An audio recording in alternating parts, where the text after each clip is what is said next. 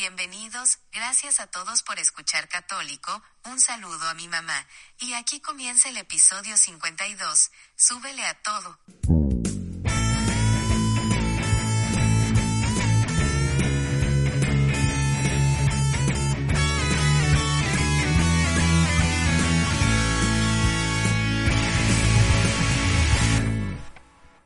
¿Qué tal? ¿Cómo están? Espero que se encuentren muy bien. Eh, sean bienvenidos, como ya lo dijo Siri, al episodio cincuenta y dos de Católico. El día de hoy quiero hablar con ustedes de varios temas que creo que son importantes en la actualidad.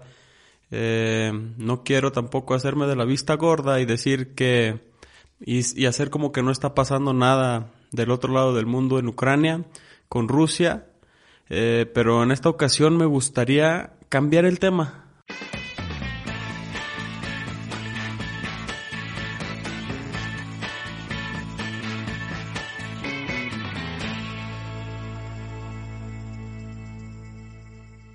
Sin duda alguna ha habido una rivalidad muy marcada en los últimos tiempos en cuanto a softwares y hardware de smartphones, de teléfonos inteligentes se refiere. Hay una dualidad, hay una batalla de dos compañías, de dos desarrolladores, de dos software, de dos eh, competidores que han duopolizado la industria de los teléfonos inteligentes. Y no me refiero a otros más que a Android y Apple.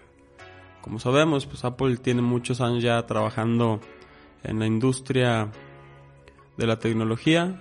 Android también. Fue comprado por Google en dos mil cinco.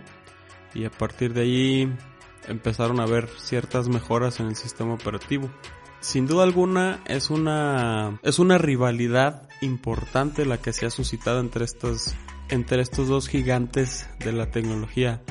Digo, ahorita ponte a pensar, ¿alguna vez has tenido en tu mano uh, un teléfono con Android? ¿O alguna vez has tenido en tu mano un teléfono con iOS, que es el sistema operativo de Apple para los celulares? Y se ha hecho tan común que incluso los niños, los bebés, los, los chiquitines, ya tienen un dispositivo de estos en la mano desde...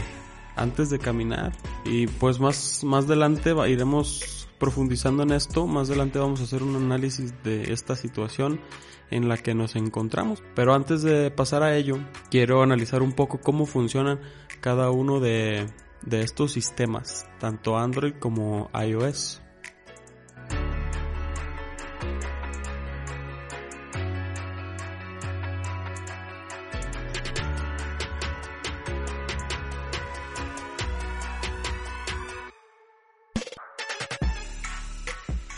Por la competencia, habla un poco de ellos para luego ponerles la muestra. Muy bien, Siri. Comenzamos. Entonces, Android eh, es un software de código abierto. Esto le brinda, de cierta manera, algunas ventajas. Algunas ventajas competitivas, algunas ventajas en el mercado, algunas ventajas con respecto a los números eh, de usuarios Que, que prefieren esta plataforma. Como es de código abierto, hay muchos fabricantes. Ahorita se me viene a la mente Samsung, se me viene a la mente Motorola, Z T E, que utilizan este software en sus plataformas, en sus hardwares.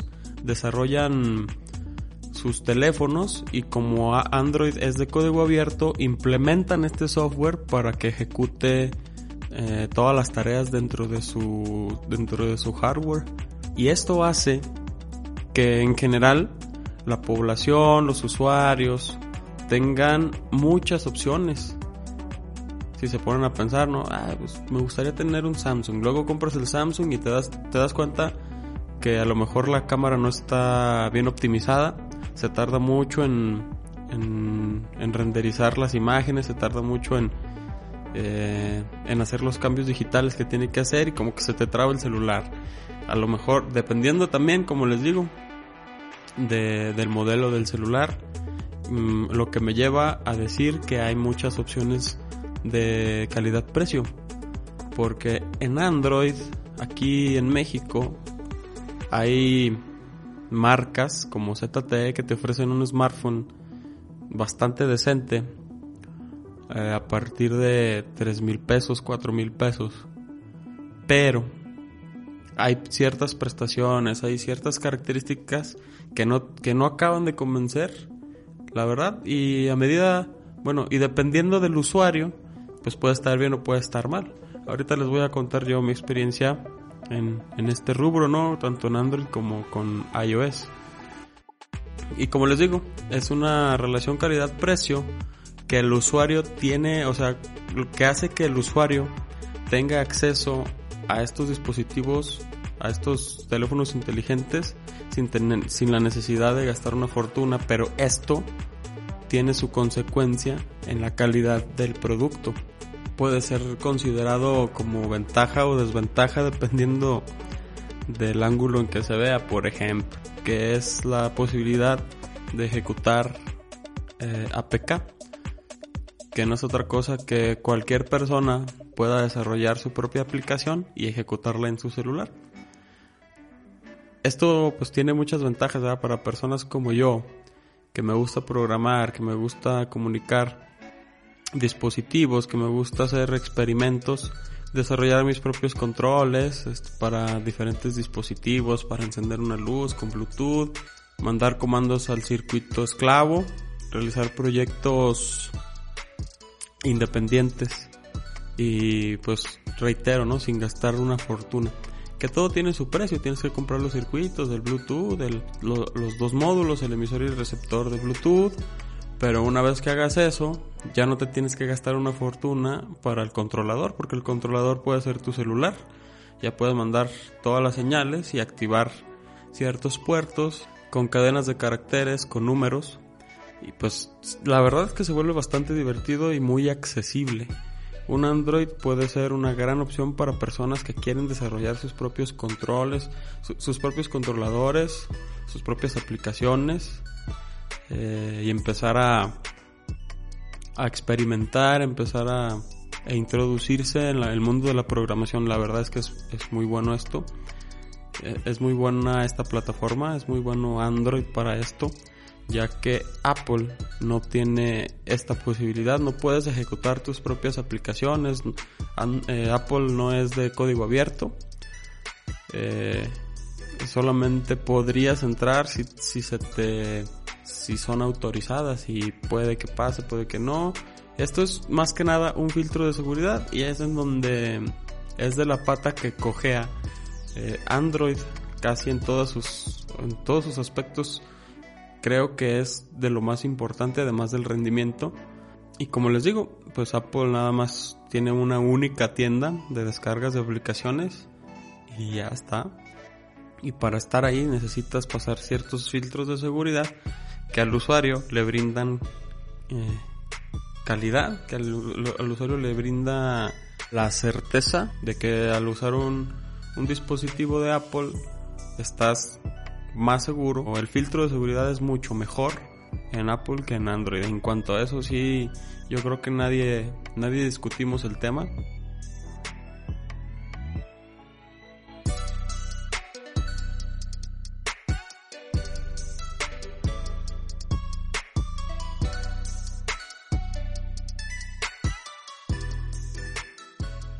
Si se fijan, Android es el sistema operativo de muchas marcas. Sin embargo, iOS nada más corre en los iPhone. Estás en lo correcto, Isaías. Es hora de hablar de la mejor marca de smartphones que hay en el planeta y de todas las personas que hacen posible el nivel de calidad que tengo yo y todos los productos y servicios de mi desarrollador. Team Apple, de corazón. Es cierto, Siri. Ellos son desarrolladores del hardware como del software. ¿Qué es el hardware? Ah, pues es el iPhone once, el iPhone doce, el iPhone trece, el iPad mini, el iPad Pro, el iPad Air y todos los dispositivos que tiene Apple. Ellos desarrollan el celular y desarrollan el sistema operativo del celular. Esto brinda, garantiza calidad. garantiza seguridad.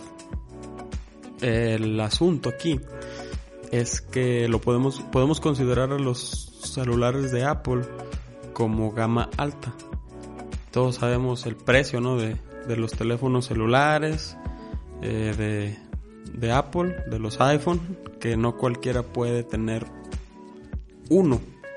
No es tan accesible como Android, como les digo. Eh, si te vas por un Z T E, no sé si sea si la marca esté en Latinoamérica y en España, como les decía, ¿no? De, de Z T E, que te puedes encontrar celulares de tres mil, cuatro mil pesos, que dependiendo de tus necesidades, si no eres muy exigente en cuanto a rendimiento, pues te puede servir, te puede brindar la oportunidad de mantenerte conectado, de hacer llamadas, de, gra- eh, de hacer llamadas, de mandar mensajes, de tener WhatsApp, de publicar en Facebook, como lo haría cualquier otro smartphone, pero a menor precio. Aquí no, en Apple no. En Apple, eh, digamos el iPhone, actualmente el iPhone trece de entrada, el mini, el de menos capacidad de almacenamiento, está desde dieciocho mil pesos en México. Eh, no cualquiera puede pagar esa cantidad por un celular, y ahí es donde empiezan a haber ciertas desventajas en Apple. Por ejemplo, una de ellas es que el iPhone trece mini está desde dieciocho mil pesos. Que te, que te ofrece un servicio muy similar a un Android de cinco mil, seis mil, que es mucho más barato, cuatro mil, cinco mil pesos más barato. Y tiene algunas desventajas, ¿eh? Hay que decirlo. La batería no te dura todo el día. El tamaño de la pantalla. Estás compitiendo con Android, que tiene a fabricantes con pantallas muy grandes. Samsung, Motorola ya no tienen teléfonos pequeños y te ofrecen una mejor visión, un mejor campo de visión por mucho menos precio y mucho más batería. Y sin mencionar que los celulares de esos fabricantes de an- eh, que ejecutan Android incluyen el cargador y audífonos, y hasta una funda. A veces viene una funda en las cajas de los celulares, y no es el caso de iPhone. En, en iPhone ya no viene cargador, ya no vienen audífonos, ya los tienes que comprar por separado. Lo único que te incluye es el teléfono y el cable, el cargador, el, el cable para cargar, más no el cuadrito de, de cargador. Entonces creo que eso es una gran desventaja, porque imagínate, tienes que comprar el iPhone mini de entrada de sesenta y cuatro gigabytes, aparte tienes que comprar los audífonos de seiscientos y otra, otros seiscientos del cargador. Entonces eso ya son mil pesos más. No cualquier persona puede. Y esto no se acaba aquí. Como sabemos, pues hay muchas cosas más, ¿no? Se puede empezar a comparar muchas, muchas cosas, como las cámaras, como les decía hace rato, de Samsung, que tomas una foto y te tienes que esperar un rato que procese todo la imagen digital, que la, que la mejore un poquito. Y se tarda, se tarda en tomar la foto. iPhone no, iPhone te responde muy bien. Y esas, esas son las ventajas de, de tener un teléfono de gama alta. Que las prestaciones que te da, a pesar de tener poca duración de batería y que no trae el cargador y no trae algunos accesorios, pero te garantiza la calidad del producto. Fotos muy bien optimizadas de doce megapíxeles, que luego ya también se rumora que el, el iPhone catorce ya ahora sí va a traer más, más píxeles, pero también van a pesar más los archivos, hay que tener en cuenta eso. Pero son las ventajas que te brinda, ¿no? Y otra que en mi experiencia es por la razón que yo me cambié de Android a Apple, es por el desempeño de los equipos. Por ejemplo, yo tenía un L G Q seis y hubo un momento en el que cuando era nuevo pues me funcionaba todo muy bien, corría todo muy bien, pero a partir de muchas, las actualizaciones de las aplicaciones, las actualizaciones del sistema operativo, o sea, con el casi casi con el puro sistema operativo se me llenó la memoria.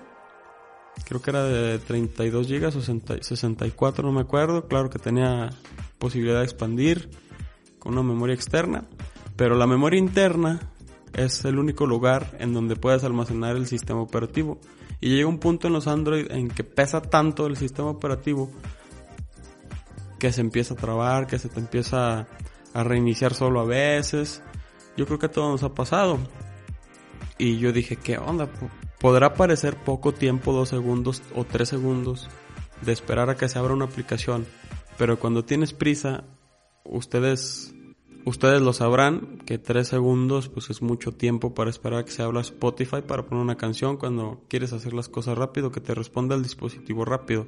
Y esa es la diferencia entre tener un dispositivo de seis mil pesos a ya invertirle doce mil, el doble. Yo sé que es mucho, pero lo que tiene Apple es que no se traba. Así tenga la memoria llena, así te compres el teléfono con menor capacidad de almacenamiento, si tienes cien megabytes libres, no se va a trabar porque administra muy bien todas las tareas. El iPhone tiene, tiene esas ventajas, está muy bien optimizado a pesar de tener menos memoria RAM que otros dispositivos Android.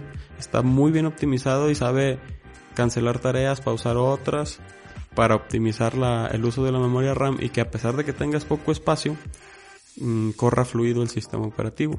Y esa es la razón principal por la que yo dije, hey, si voy a estar batallando, si, voy a, si no voy a estar a gusto, si quiero que las cosas se ejecuten rápido, si quiero ahorrar mi tiempo, si quiero hacer las cosas de la mejor manera posible, en vez de comprarme dos, iPhone, dos Android en un lapso de cuatro años, mejor trabajo duro junto como si me fuera a comprar esos dos Android y me compro un iPhone. Eso fue lo que yo hice. Y luego aquí va.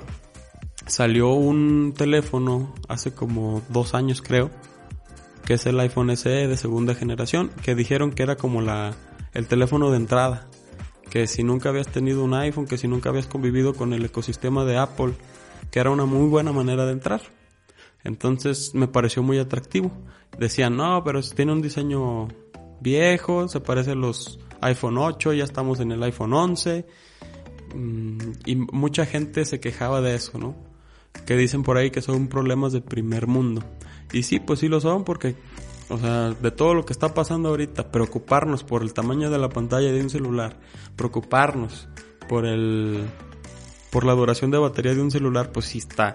De que, oye, hay que organizar tus prioridades, pero cuando uno vive, convive mucho con este dispositivo, dices, pues quiero optimizar, quiero tener una herramienta que me ahorre tiempo, porque ahorita pues todo es tiempo, ¿no? Y eso fue lo que me llevó a mí a elegir este celular, que, que el precio de entrada uh, era en ese momento y ahorita creo que sigue siendo de once mil pesos. Y ya dependiendo de la capacidad que quieras tener, desde sesenta y cuatro hasta doscientos cincuenta y seis gigas, pues ya vas pagando mil pesos más, tres mil, dos mil, no, pues ya va variando el precio, pero como que el teléfono de entrada de Apple es de once mil pesos. Y pues como yo nunca había tenido un iPhone, pues a mí se me hizo un muy buen dispositivo, me gustó el armado, se sentía muy sólido, el color también me gustó y dije, órale, pues vamos a intentarlo, no vamos a probar a ver qué tal. Y pues el resultado fue muy bueno, muy buena cámara, fotos en cuatro K, modo retrato que está muy, que es increíble el modo retrato incluso en el iPhone S E que nada más tiene una cámara. Entonces pues sí, la verdad es que hay una garantía de calidad, hay una garantía de seguridad en el teléfono, en, en los iPhone. Al principio pensé que solo ibas a ver mi marca como una desventaja y dije, ¿qué está pasando? Pero tienes razón, en el tiempo que te he acompañado como tu asistente he escuchado a las personas decirte, ¿por qué tus fotos salen mejor que las mías? Oh, mi celular se está trabando, me gusta más el tuyo. Siempre es un gusto brindarte el mejor servicio, para que tengas una experiencia positiva y tus días se pasen más a menos utilizando las herramientas y el rendimiento que tu iPhone te ofrece. Así es, Siri, pero pues todo es cuestión de, de paciencia y de esperar a, a escuchar la, la opinión completa. Y como les digo y como te decía también, es cuestión de, de la perspectiva de cada quien y de los objetivos que tengas con tus dispositivos electrónicos. Y pues los invito a que ustedes consideren qué es lo que quieren, para qué lo quieren, cuánto tiempo van a usar el celular, para qué van a usar el celular y a lo mejor les conviene ahorrar para tener un mejor dispositivo.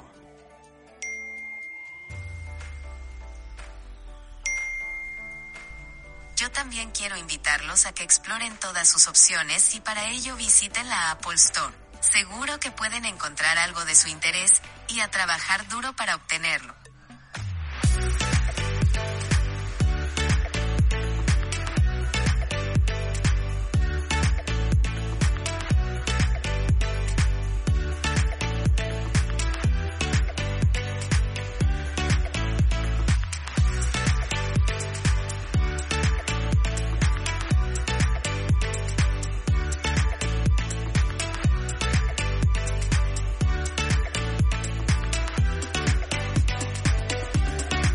Aunque ahora empieza a figurar otro, otro software que es Harmony O S de Huawei, que tuvieron sus problemas con Google, entonces dejaron de ejecutar Android en sus dispositivos y dijeron, pues vamos a desarrollar nuestro sistema operativo. Y de actualmente de las dos de los gran de los dos grandes participantes en este rubro, pues se suma Huawei con Harmony O S, que ha tenido pues buena respuesta. De hecho, hasta desarrollaron su propia tienda de aplicaciones y hay maneras de acceder a, a, a las páginas de Google desde desde el dispositivo desde desde el sistema operativo de Harmony. Pero sin embargo, pues rompieron esa relación. Muchas personas creerán que es bueno, muchas personas creerán que es malo. Pues déjenme sus comentarios eh, en católico punto podcast arroba gmail punto com o en la plataforma de Evox sobre qué piensan ustedes de estas tres desarrolladoras de software, sobre estos tres participantes en la industria de teléfonos inteligentes.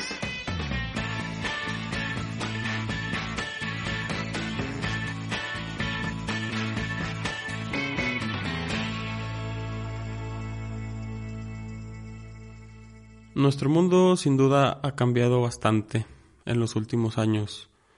Eh, el, uno de los grandes impactos del Internet ha sido la globalización. Siendo así que estamos hablando ahorita de marcas, de impactos de marcas, de impactos de desarrolladores en la vida de muchas personas, en la vida de prácticamente todo el mundo. Hay un estudio que dice que actualmente el sesenta por ciento de la población mundial ya tiene acceso a Internet, en, ya sea en cualquier dispositivo, desde un celular, computadora o cualquiera de, de los dispositivos que tengan acceso a Internet. El sesenta por ciento de la población mundial ya tiene acceso. Y ya estuvimos viendo, ¿no?, las diferencias entre Android y Apple y algunas de ellas, ¿verdad? Tampoco, creo que tampoco profundice tanto en ellas. Sinceramente, me incliné también por Apple. No hice un análisis muy profundo de las características de cada eh, software. Software. Software. Sin embargo, el hecho de estar hablando de este tema quiere decir que cada vez más personas tenemos acceso a dispositivos inteligentes, a, dispos- a teléfonos inteligentes, computadoras con acceso a Internet.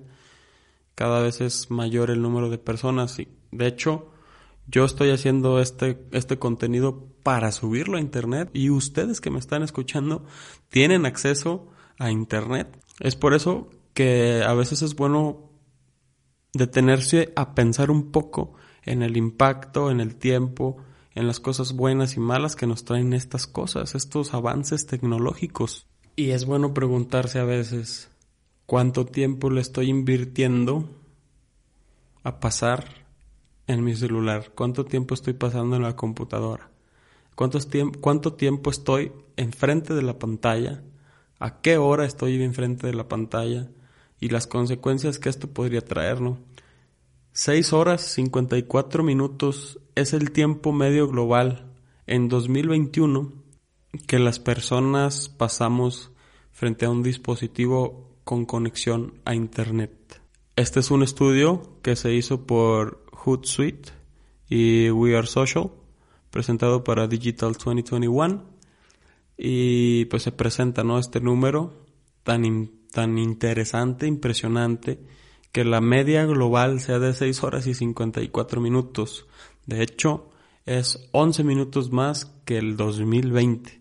Esto quiere decir que nuestro consumo de contenido en Internet, nuestro tiempo en Internet va en aumento. Y esto dice mucho, sin lugar a dudas. Es por eso que a partir de este episodio inauguro la sección Noticieros Católico. Noticieros Católico. De la mano de Dios. De la mano de la información. Noticieros Católico. Vamos a escuchar de Siri algunas estadísticas, algunos números presentados por este estudio para ver el tiempo que pasamos en internet en los diferentes países en los que se realizó este estudio. Es importante mencionar que es un estudio realizado entre edades de dieciséis a sesenta y cuatro años. Adelante, Siri. Según el Global Overview Report presentado por We Are Social en dos mil veintiuno, el tiempo medio de uso diario de Internet es el siguiente: Filipinas diez horas y cincuenta y seis minutos, Colombia diez horas y siete minutos, seguido por Argentina con nueve horas y treinta y nueve minutos, México nueve horas y un minuto.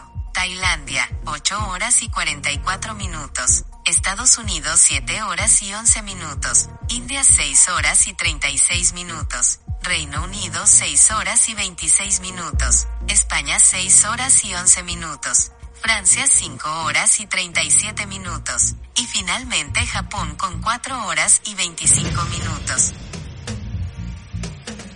Noticieros Católico. De la mano de Dios, de la mano de la información. Noticieros Católico. Pues si nos ponemos a pensar que el día tiene veinticuatro horas y la media diaria en México es de nueve, pues oye, nos están sobrando quince horas nada más al día.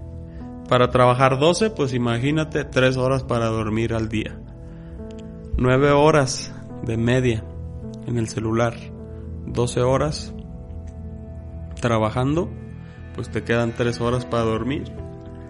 Y esto en México, ¿eh? Porque como les decía, en Filipinas la media diaria es de diez horas, cincuenta y seis minutos, casi, vamos a redondearle a once horas. Es una cantidad increíble de tiempo a la que estamos pasando eh, conectados a internet. Creo que en episodios pasados les comentaba que yo tenía una media de cuatro de cuatro a cinco horas diarias en el celular. Entonces, como vemos, pues yo no paso más de cinco o seis horas en promedio diarios en el teléfono. Lo que quiere decir que para que promedie nueve horas diarias, hay personas que están en el celular más de nueve horas. Mucho más de nueve horas conectadas a internet.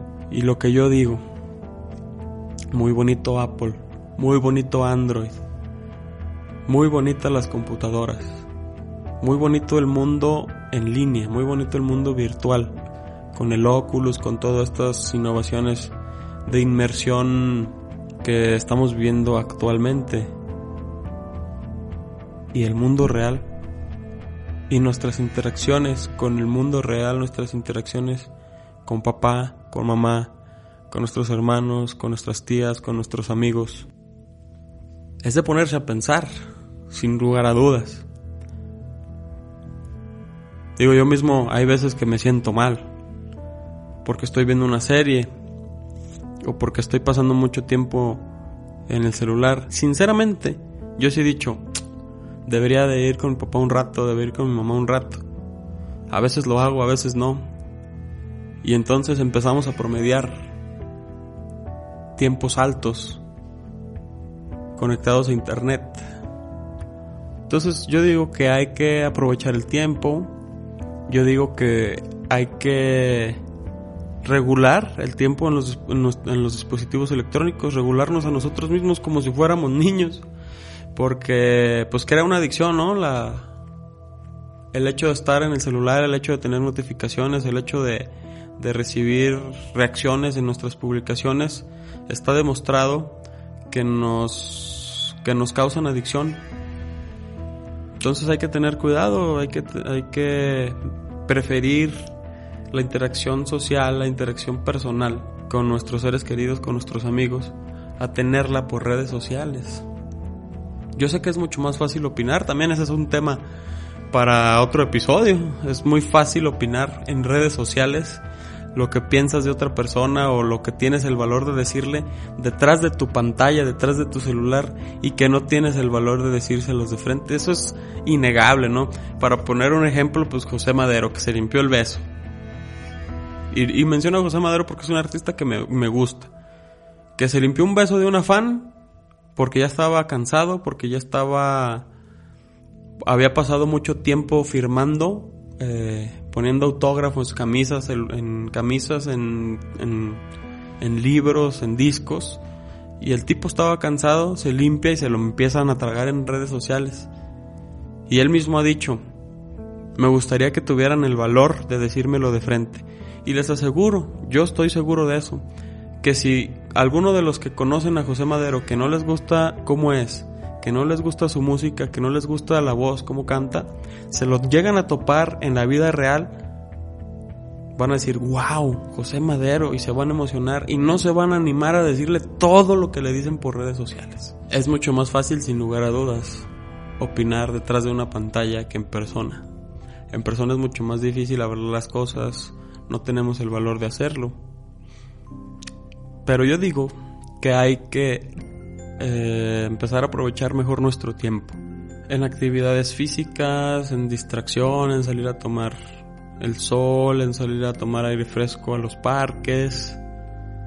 Pero de manera genuina, de manera real.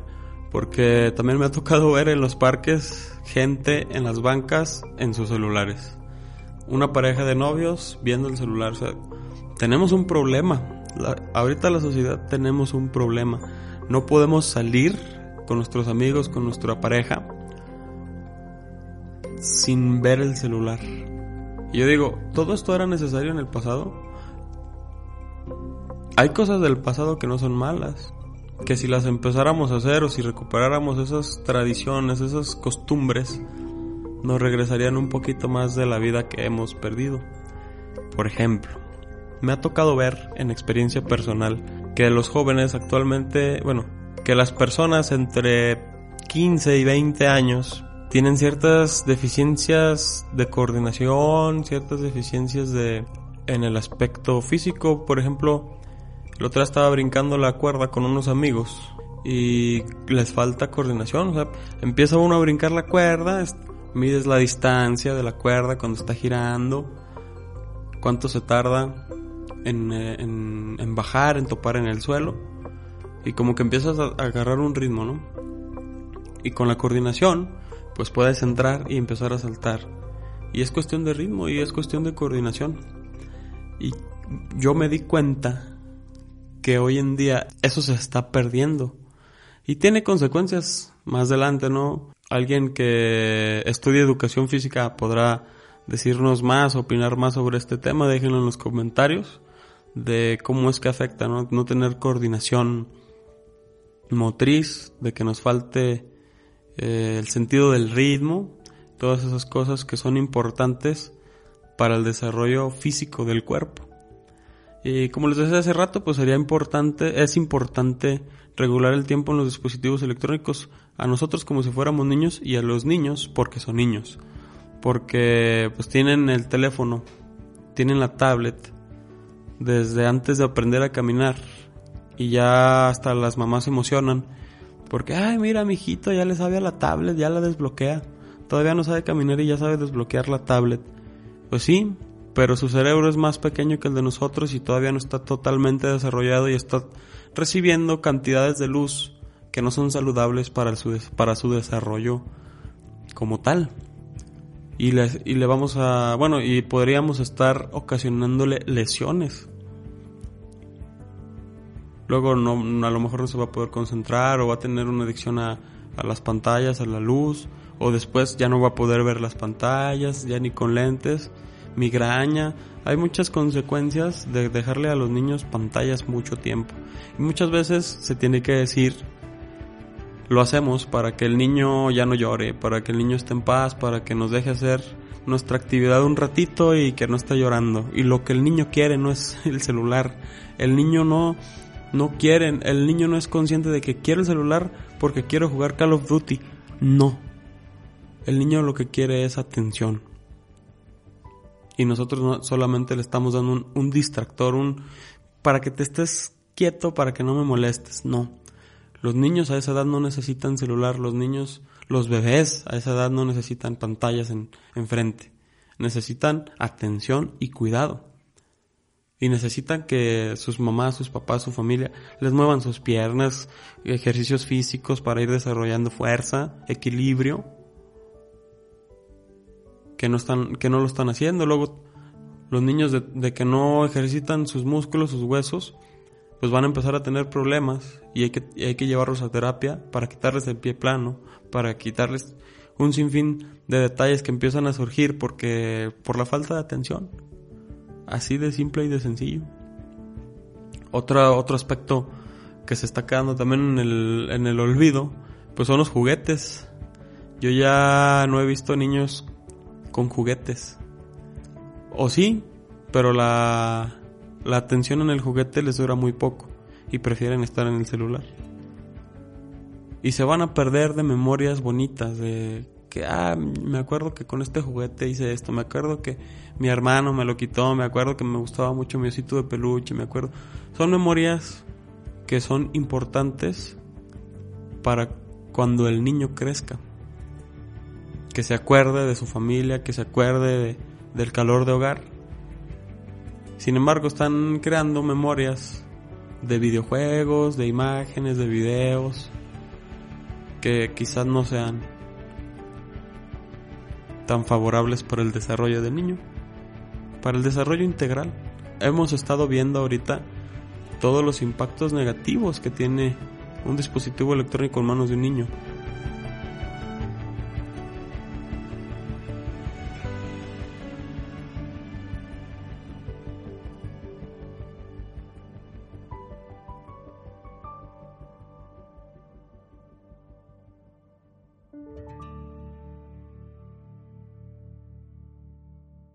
¿Y saben qué es lo que sigo pensando? Que con tantas horas en el celular estamos dejando pasar tiempo importante. Tiempo importante con nuestros seres queridos. Incluso podrán podrán decirme, Eh, no, es que no, es una escapatoria a mí porque el mundo real no me gusta. Yo les digo, están dejando pasar tiempo importante que podrían tener con sus papás, con su papá, con su mamá. No, no, Isaías, es que lo que tú no sabes es que yo no me llevo bien con mi papá y con mi mamá. O pasó esto y aquello y no estamos juntos, y mi mamá y mi papá y aquello. Pues entre más te escondas en tus dispositivos electrónicos, menos vas a arreglar los problemas. Yo te recomiendo que enfrentes la realidad y que si tienes algo que no te deja, lo hables, tengas el valor y los pantalones y lo hables con tu papá y con tu mamá y digas, a ver, sí, tengo estos problemas y prefiero esconderme. Hay que tener los pantalones. Papá, tengo estas inconformidades. Me siento de esta manera, me siento mal. Necesitamos hablar. Mamá, oye, trátame, trátame mejor. Cuando dé mis opiniones no me trates tan mal. O a lo mejor no tenemos el valor, pero ¿sabes qué te puedo decir yo ahorita? Pues que sí busques apoyo psicológico. Que si buscas a alguien que te dé orientación psicológica, la puedes encontrar con un psicólogo, tal cual, la puedes encontrar en la iglesia, y te lo digo yo, que, que he encontrado mucho apoyo en, en, los, en los sacerdotes, en, que se han vuelto mis amigos, que se vuelven personas importantes, que se vuelven guías espirituales, que dices tú, wow, gracias. No, es que los sacerdotes esto, los sacerdotes aquello. Todos somos humanos, compadre, comadre. Todos somos humanos y cometemos errores. Todos nos equivocamos. Acuérdense lo que decimos en misa. Todos debemos reconocernos pecadores. Todo aquel que sea humano tiende a pecar, tiende, tiende a caer en la tentación. Por eso en el, en el Padre Nuestro le decimos, le pedimos a Dios, no nos dejes caer en tentación. Y eso, eso nos lo dijo Jesucristo, nos lo enseñó, nos enseñó a decirle a Dios, no me dejes caer en la tentación. Todos tenemos nuestros defectos, todos tenemos nuestras caídas, nuestros tropezones. Así que asegúrense de que sus amigos los ayuden, no los hundan más, porque hay veces que tenemos amigos que nos hacen sentir peor.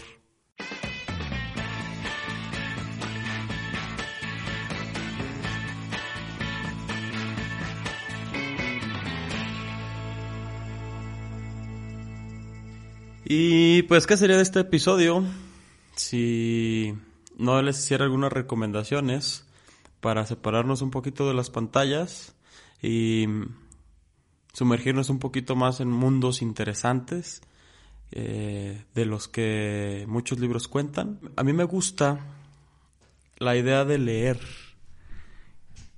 más que ver una serie, más que ver una película.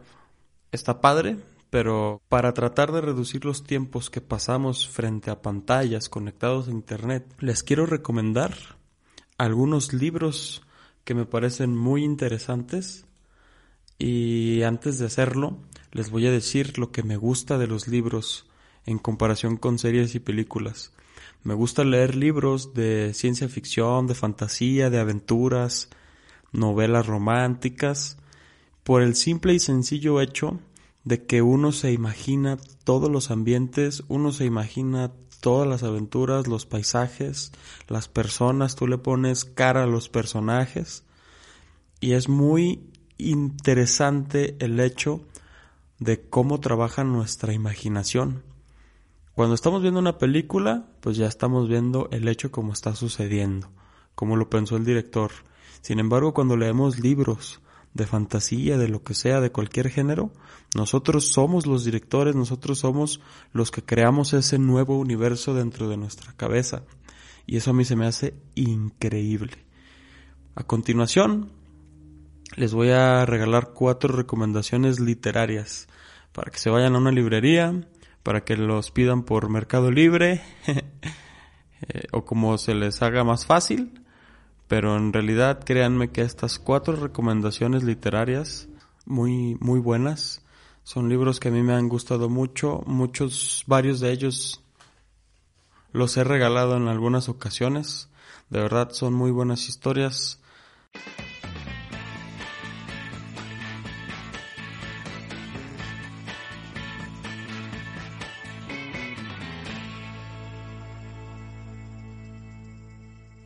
trece preguntas al amor de Alejandro Corch.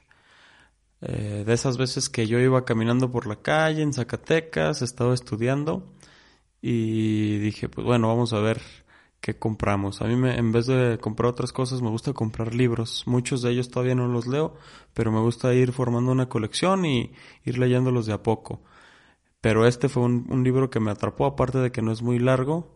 trece preguntas al amor es un título que te llama, que dices tú, quiero saber qué dice. Y en realidad pues es un muy buen libro, se lo recomiendo mucho. Hay algunas ideologías las cuales no comulgan con mis creencias, pero el autor es muy amable y en las primeras páginas dice que no pretende que sus definiciones a las preguntas, sus respuestas a esas preguntas cambien nuestra manera de creer, nuestra manera de ver las cosas. Entonces yo sí, antes también quisiera recomendarles que cuando lean los libros, los lean con cuidado y siempre protegiendo sus creencias. Más allá de cualquier otra cosa, creo que nuestras creencias son de nuestras posesiones más valiosas. Tomemos lo mejor de cada cosa y sigamos adelante con nuestras nuestra fe, nuestras creencias. El segundo libro que quiero recomendarles es El alquimista de Paulo Coelho. Muchos van a decir qué básico o ya estamos perdiendo a Isaías, no, ya está recomendando libros de Paulo Coelho, ya valió. Pero cuando lo leí a mí me gustó mucho, me gustó mucho este libro. Depende también la época en la que leas los libros, es el impacto que te generan. Hay un libro que se llama Mil lugares donde encontrarte. Lo compré como en el dos mil doce, hace unos diez años. Y lo, le, lo acabé de leer hace como uno. Cosas que pasan. Y cuando lo leí, lo empecé a leer en su momento que lo compré. Me parecía una historia muy agradable. Y ahora que lo leí ya casi diez años después, dije, no, no me gustó tanto. Y dije, pues claro, es para adolescentes. Entonces también depende que de qué lectura estés buscando. Estas recomendaciones pues te van a gustar, te van a gustar menos, pero no los dejen pasar, de verdad que son obras de arte. Otro libro, el cual tampoco he terminado de leer, de los que tengo ahí en la colección, es uno que me recomendó mi papá. Se llama Francesco, una vida entre el cielo y la tierra, de Johanna García. La premisa está muy buena. Mm, se trata de una persona que se va al cielo y cómo ve las cosas a partir de, de que deja este mundo. No les estoy spoileando nada. De hecho, eso es lo, eso es lo único que he leído. Son las primeras diez páginas del libro. Pero me, estos temas siempre me han parecido muy interesantes. Yo creo que voy a retomar la lectura de, de este libro en cuanto termine de grabar el podcast. Y la última recomendación es, yo creo que, el mejor libro que he leído. Aquí sí me quiero volar la barda poquito y les quiero compartir el mejor libro que he leído. Se llama Caballo de Troya, de J J Benítez. De verdad es una gran obra literaria.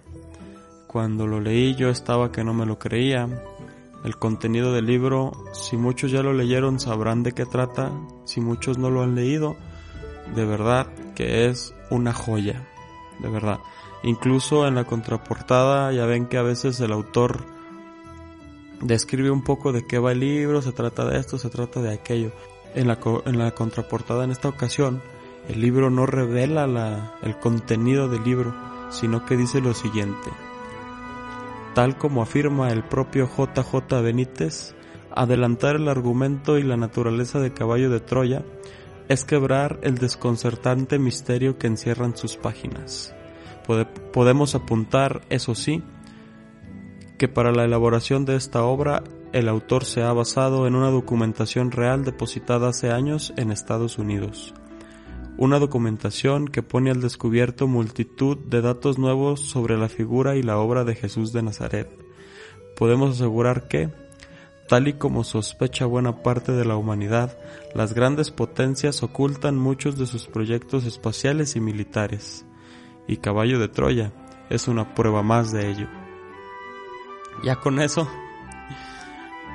yo estaba totalmente emocionado por leerlo. Era, era un vicio total cuando lo empecé a leer. Viajaba en camión, leía. Antes de dormirme, leía. En un ratito libre en la tarde leía este libro. De verdad que se lo recomiendo mucho y es una manera de salirnos un poco de este mundo virtual en el que ahora estamos inmersos. Les digo, ejercitar la imaginación, ejercitar los ojos y no cansarlos con, con una pantalla, con luz.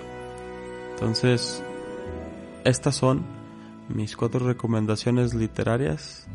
Espero que les gusten. Si alguno de ustedes ya leyó alguno de estos cuatro libros, por favor mande sus comentarios al correo católico punto podcast arroba gmail punto com o en la plataforma de Evox para empezar la conversación sobre estos libros que de verdad, de verdad son obras de arte.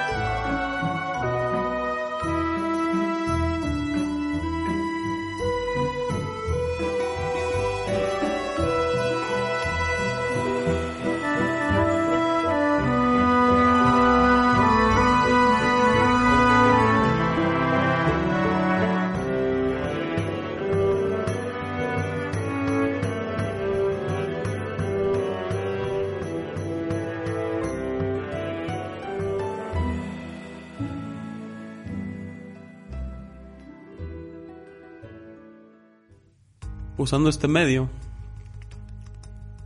les mando un abrazo virtual a todos.